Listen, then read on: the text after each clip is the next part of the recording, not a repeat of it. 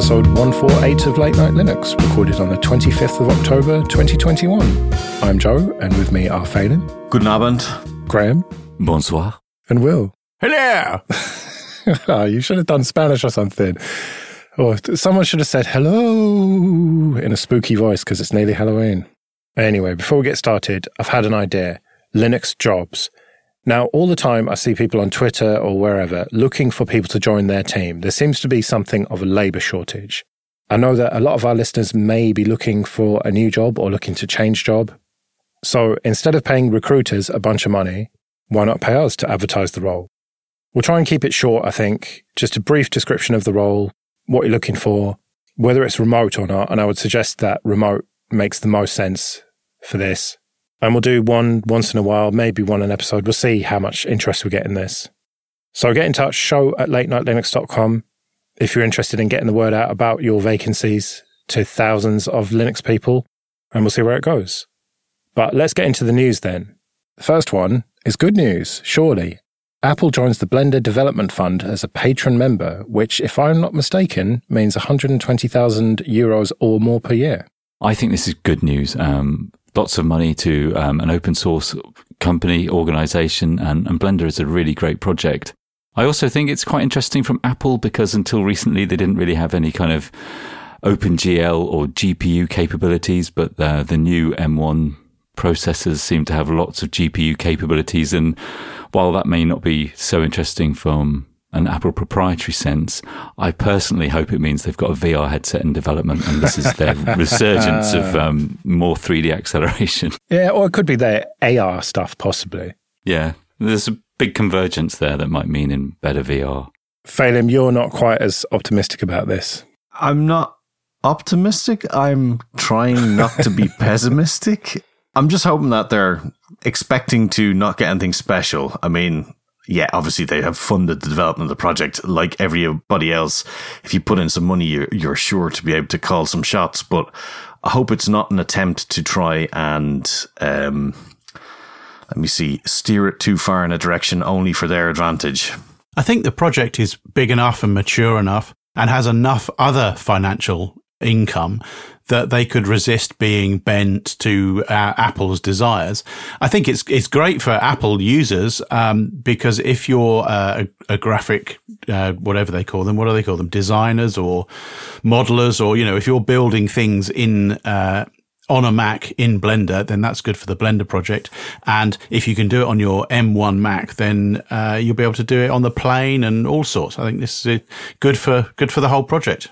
Yeah, well, I mean, I, I think you hopefully are correct with that. I mean, I hope this is more of you know benefiting the community and the and the project rather than the sort of way FreeBSD benefited exactly not so much at all from the use of the kernel. I'm not so sure that's true. You know what that they didn't benefit. Yeah, Ach, they did not benefit.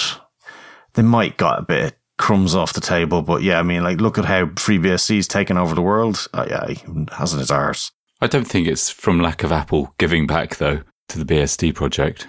I think they're probably where they want to be. It always seems that way to me. They're quite austere in their ambition. But I mean, I do think this is worth. I, mean, I think the Blender project in particular is a, a really good news story. Um, I, I mean, one of the first places I worked was a 3D graphics company. Um, and it was prohibitively expensive to get involved in 3D anything. We paid for Lightwave on Amigas and PCs. It was, I can't remember, it was hundreds and hundreds of euros. Probably even more than that. I still got the Amiga dongle. And even things like fluid mechanics, if you needed it, or smoke or light, all of those things were paid add ons. And it's still amazing to me that something like Blender exists. And even with its UI quirks, which have improved recently, it's still amazing that you can get that kind of stuff for free. Yeah, and the people behind it seem pretty cool. Campbell Barton, for example, he's a really cool guy. So it's like this poster child, isn't it, for open source? It's one of the big flagship open source products out there. Yeah, maybe if Campbell's listen, he could let us know if he thinks it'll be okay, what his opinion is. Or maybe his friend who also sounds similar but isn't definitely him could write in in case he's worried about his B45. Yeah, I, I don't think that it's going to be a problem there's enough money going into that project that if Apple pisses them off, they can just tell them to get fucked. So it'll be fine. It'll make 3D stuff better on Apple products. And I, I can't see that being a negative in any way.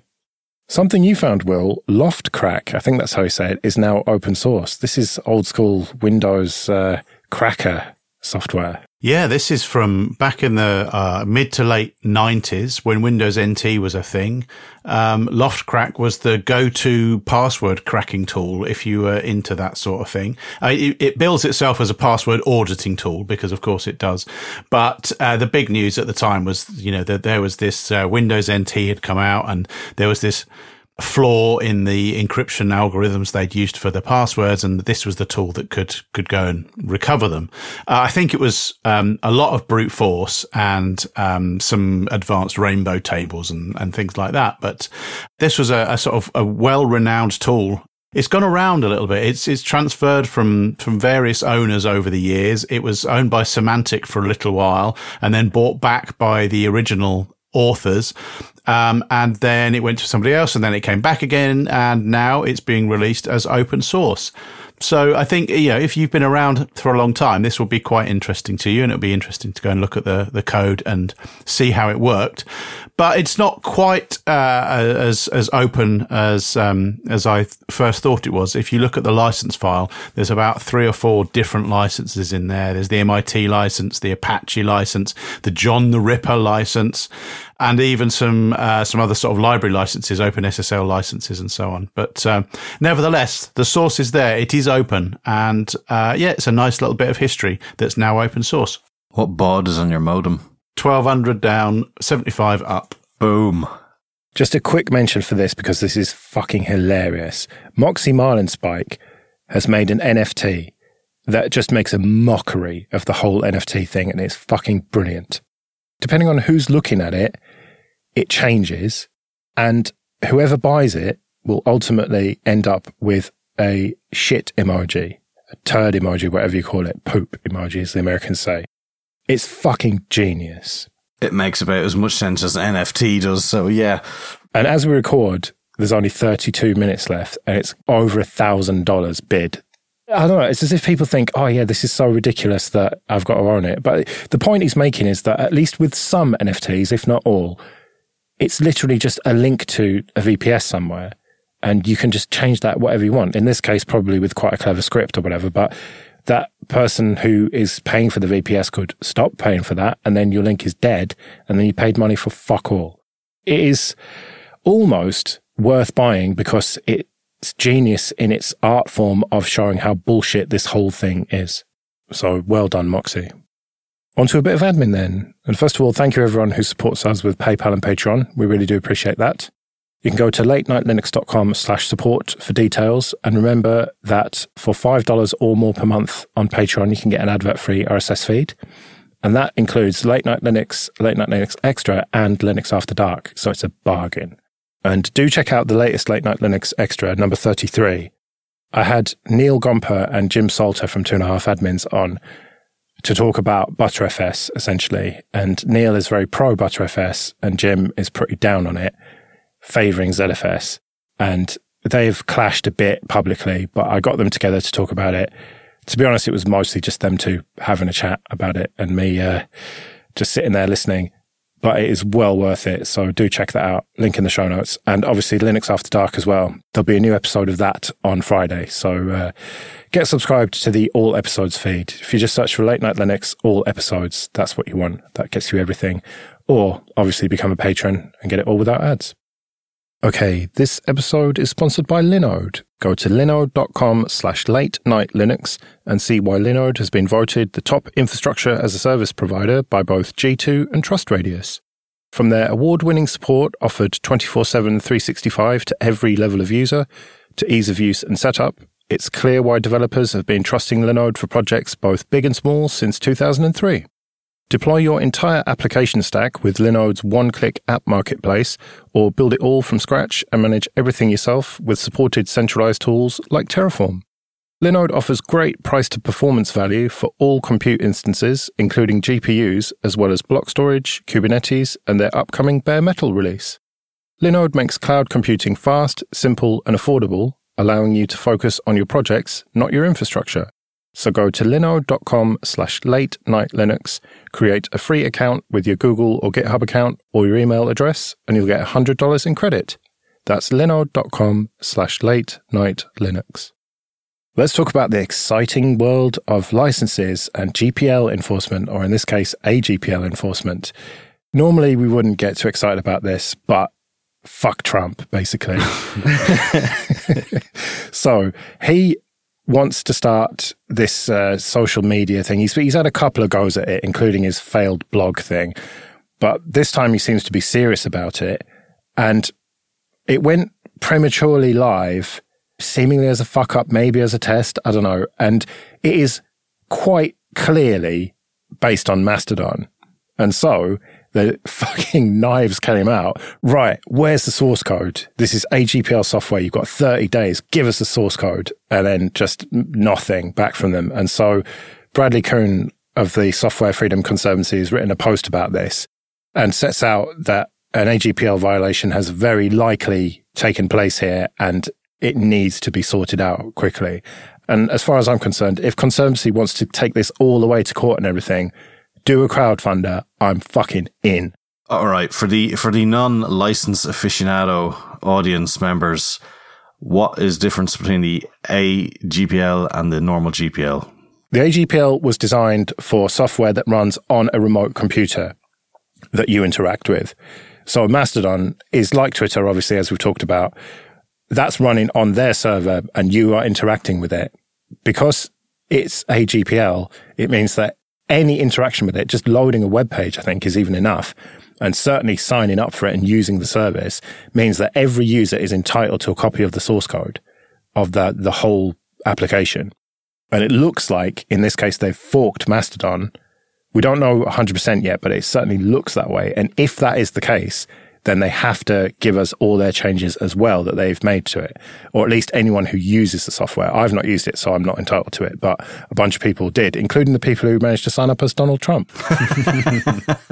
I would be very surprised if they've made any changes, really. I can't see them willing to invest in anything rather than just fork it and use it or just, you know, download it and run it. Uh, I, I would bet that that's what's going on here, but I'd like to see them in court anyway. I was just thinking when you said that they've probably done a sed and replaced all the authors' names with Donald Trump.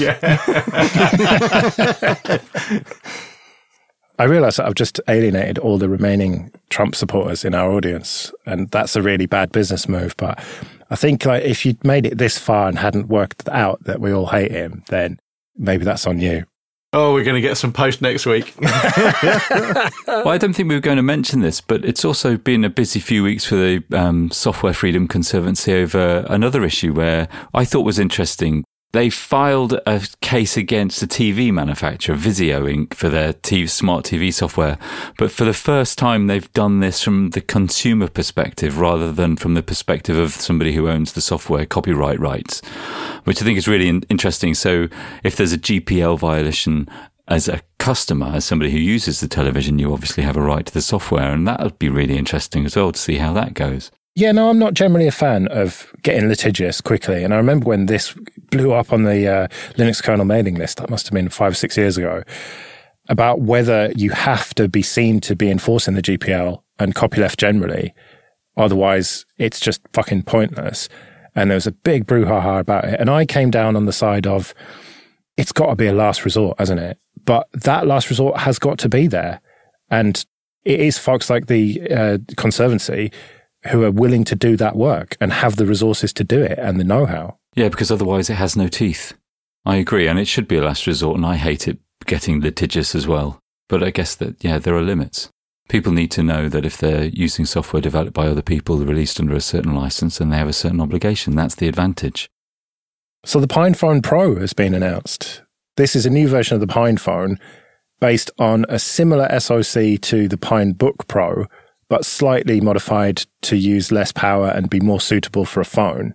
It's got a little bit more RAM, but it's more expensive. It's $400. And that's without shipping and taxes and everything. I would expect to have to pay about £400 to get this into the UK, which feels a little bit too much for what you're going to get. Yeah, I really welcome a hardware bump, but it's I still need the software to work. First and foremost, you know, we talked about it.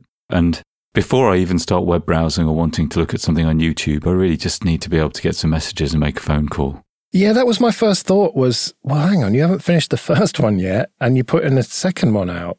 What's going on here? And it's funny, if you look at how many operating systems there are, how many distros, whatever you want to call it, images for the original PinePhone now, that list has grown massively.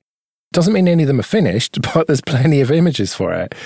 And that's good, I guess, but it's not anywhere near close to being a daily driver and does throwing in a little bit more hardware at it and more horsepower at it. Does that really make the difference? I have a feeling that it might do because rather than forcing developers to optimize early with the software where they might end up spending ages on that, if you can give them just a bit more to get over some of the humps, maybe it makes enough of a difference that it can take a bit of pressure off trying to optimize rather than to work on features that they might need, like, as you say, the dialer and various bits like that. Yeah, but I, I never had the impression they didn't work because of lack of optimization. Those things should even work on the original Pine phone. And do we know what level the firmware is at for? Like, do they have to work on hardware drivers for that to work, or is it just literally the actual dialing software? I think it's a bit of both. A few people have been in touch with me since we covered this, and they're really hopeful that the, the recent, very recent patches in their kernel will work. So I think it's a bit of both, and it just needs to work. I think for it to be to be able to move on. I think this might be my my phone for when my OnePlus 3T dies because the headphone jack ejects itself every time I like look at the phone sideways when I'm trying to walk. So it's getting close to the point where I'm going to have to bin it or get a new board for the bottom part. Bluetooth. Never. I have a Bluetooth headset, and you know what it can do? It can fuck right off into the river because it's a piece of shite. I only wouldn't throw it in the river because I don't want to poison the world. So seriously, then, are you going to buy one of these, Phelim? Yeah, I think I will. Yeah, um, I, I can't justify it just a moment, but yeah, I, I, I'll let the first developer round I think go through, and then get it after that in a second. Okay, this episode is sponsored by CBT Nuggets training for IT professionals or anyone looking to build IT skills. Go to cbtnuggets.com slash late night Linux and sign up for a seven day free trial. The on demand virtual labs mean you can build practical experience with the commands, config, scripts, and everything you need to get the most out of each course. Another standout feature is the accountability coaching service, available to all learners with a subscription, which gives you access to a real person who will help you craft a personalized learning plan and set goals, and will check in with you to keep you accountable. So start your free seven-day trial today at cbtnuggets.com slash late night Linux. It includes unlimited access to all course materials, including virtual labs. That's cbtnuggets.com slash late night Linux. Microsoft has managed to piss off the community again, this time over VS Code and a feature called Hot Reload, which I don't fully understand, but sounds like it's pretty useful. I'm afraid the money making shower bastard Microsoft is quite operational after all. oh, go on, Phelim. Go on, gloat. I'm afraid my doctor has prescribed me anti gloat medication because I had a gloat overdose during the week. so, this feature was touted as this next big thing that was going to be part of .NET. But then at the last minute, Microsoft or someone in Microsoft decided that they would only have it in Visual Studio and not in the free VS Code. But then there was a massive backlash, and then they changed their mind again back to having it in VS Code. But what this has demonstrated is that Microsoft may not love Linux and open source quite as much as they purport to. I especially love where the people were ordered not to complain. So we had all these passive aggressive Twitter posts from various MVPs throughout the organization. Is that minimal viable product? I believe it is most valuable professionals, but I'm not sure. Ah, sorry. Well, Phelim, you found this post by Dustin Moris called Can We Trust Microsoft with Open Source? And he makes the point that it's not just about this. It is a deeper problem that there are certain people and entities and groups and teams within Microsoft who are pretty hostile to open source still. But he also makes the point that there's some really great people who do care a lot about it and makes the point that I always come back to that Microsoft is this massive fucking organization made up of people and people have different agendas and opinions and stuff. And yeah, the organization has a power structure and it's steered in various directions. But I don't think it's fair to say that Microsoft doesn't care about open source or can't be trusted. I think that there are certain people within Microsoft who can't be trusted, but then there's a whole load of people who do care and are trying to make the organization better. I think it can exactly be said that Microsoft doesn't care about it. I mean, whatever about the engineers or MVPs, whatever, it's a shareholder run company that its primary objective is to make money.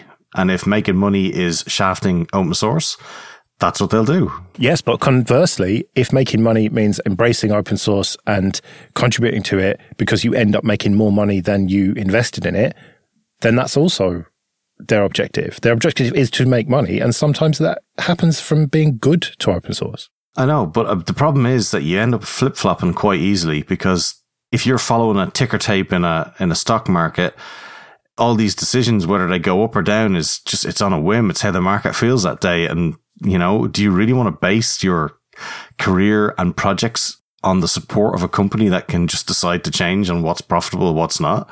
I mean, I'm not trying to get all hippie and peace and love, man, but realistically speaking, if you're not fully open source from the start, then I don't think you can really trust that company to do the right thing all the time.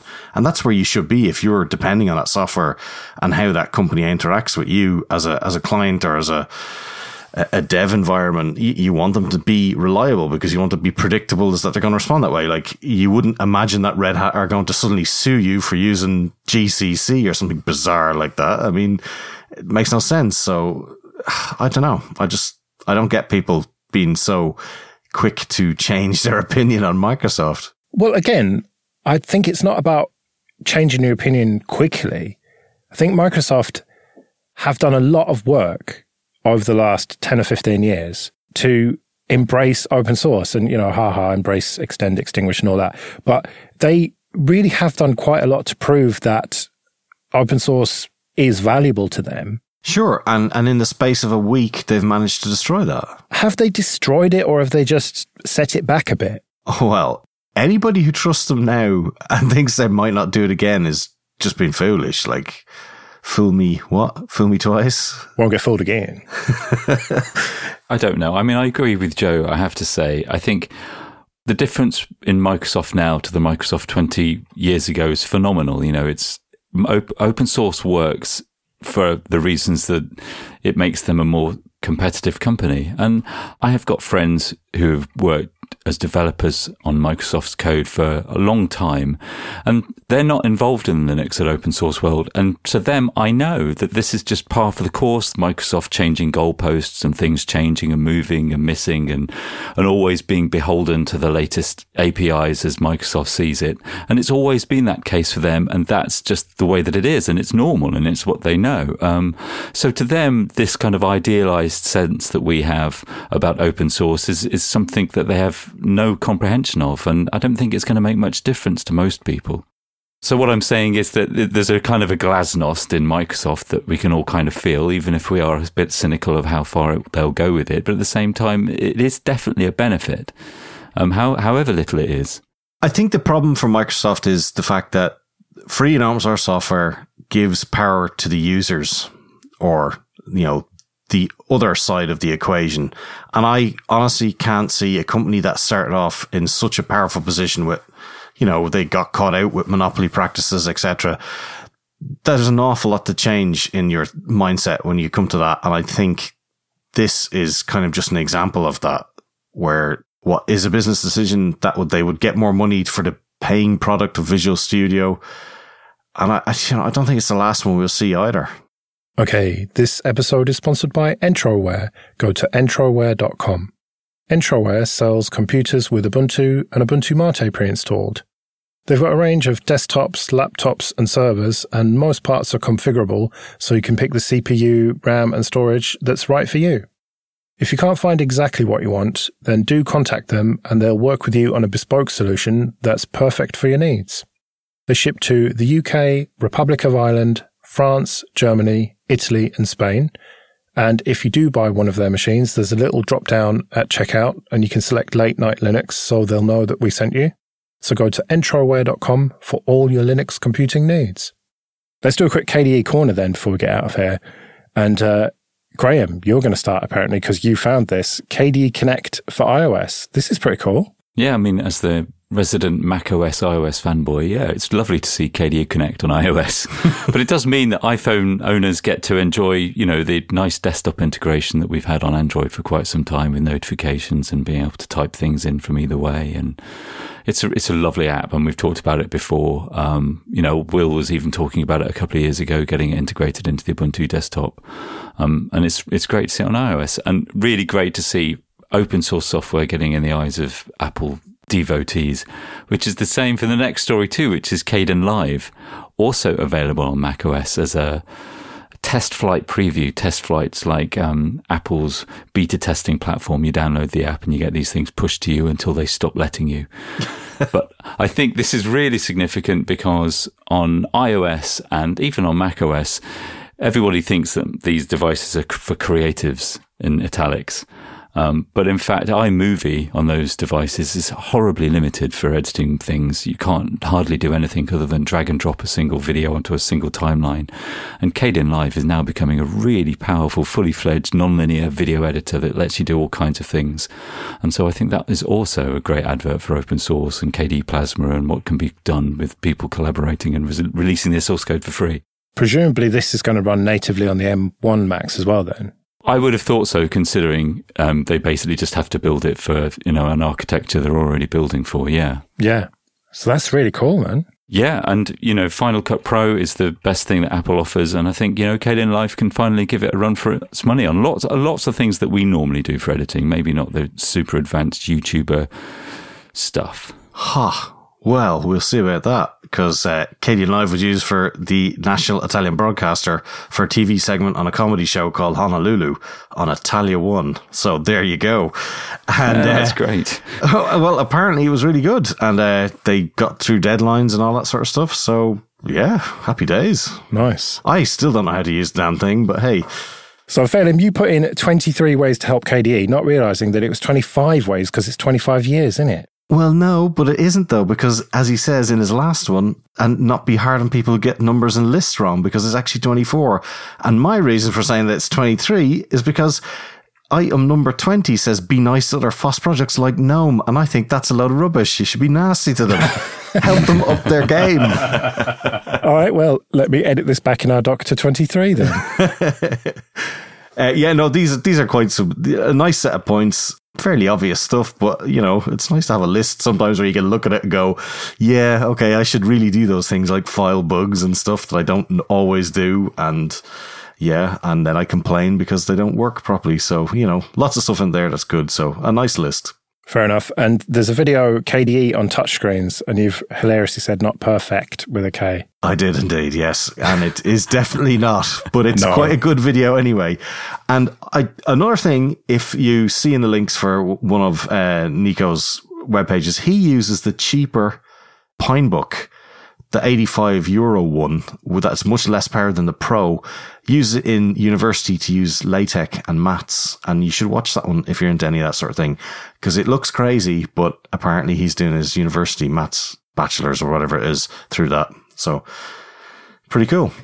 And uh, plasma 5.23.1 is out it is. So the 25 uh, anniversary one was out. It came out last week, and unfortunately, I got hit by a nasty bug, which anybody with multi monitors would come across where. So I have my Telegram on the right monitor, and if I click on expand the video or a picture, it would actually jump to the far left one, and it looked like it overlaid multiple images or videos on top of each other and flickered like crazy.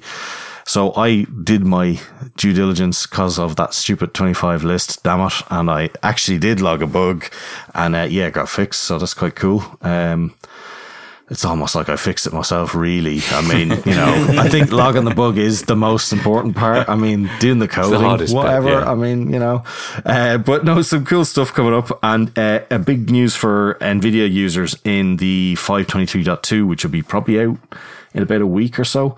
Um, and that's to get proper acceleration and use of GBM backend for Plasma, which I think has been a long time coming because NVIDIA hasn't really supported the uh, renderer that uh, KDE uses quite well. So happy days for NVIDIA people there. And uh, Stacksmore bugs have been fixed up and uh, Wayland stuff that's coming and lots of good news as always every week in that blog post. Did I see something about fingerprint readers as well? Oh, that's right. Yeah, there's a fingerprint reader in there. Uh, so anybody who's got one, it looks like it's going to be way more supported for that. I still think a fingerprint reader on a laptop. I'm not so sure about that, but hey, never trust anybody near you with a cigar cutter. That's all I'd say. right. Well, we better get out of here then. We'll be back next week when we'll be talking about haiku as well as some other stuff. So until then, I've been Joe. I've been Phelim. I've been Graham. And I've been Will. See you later.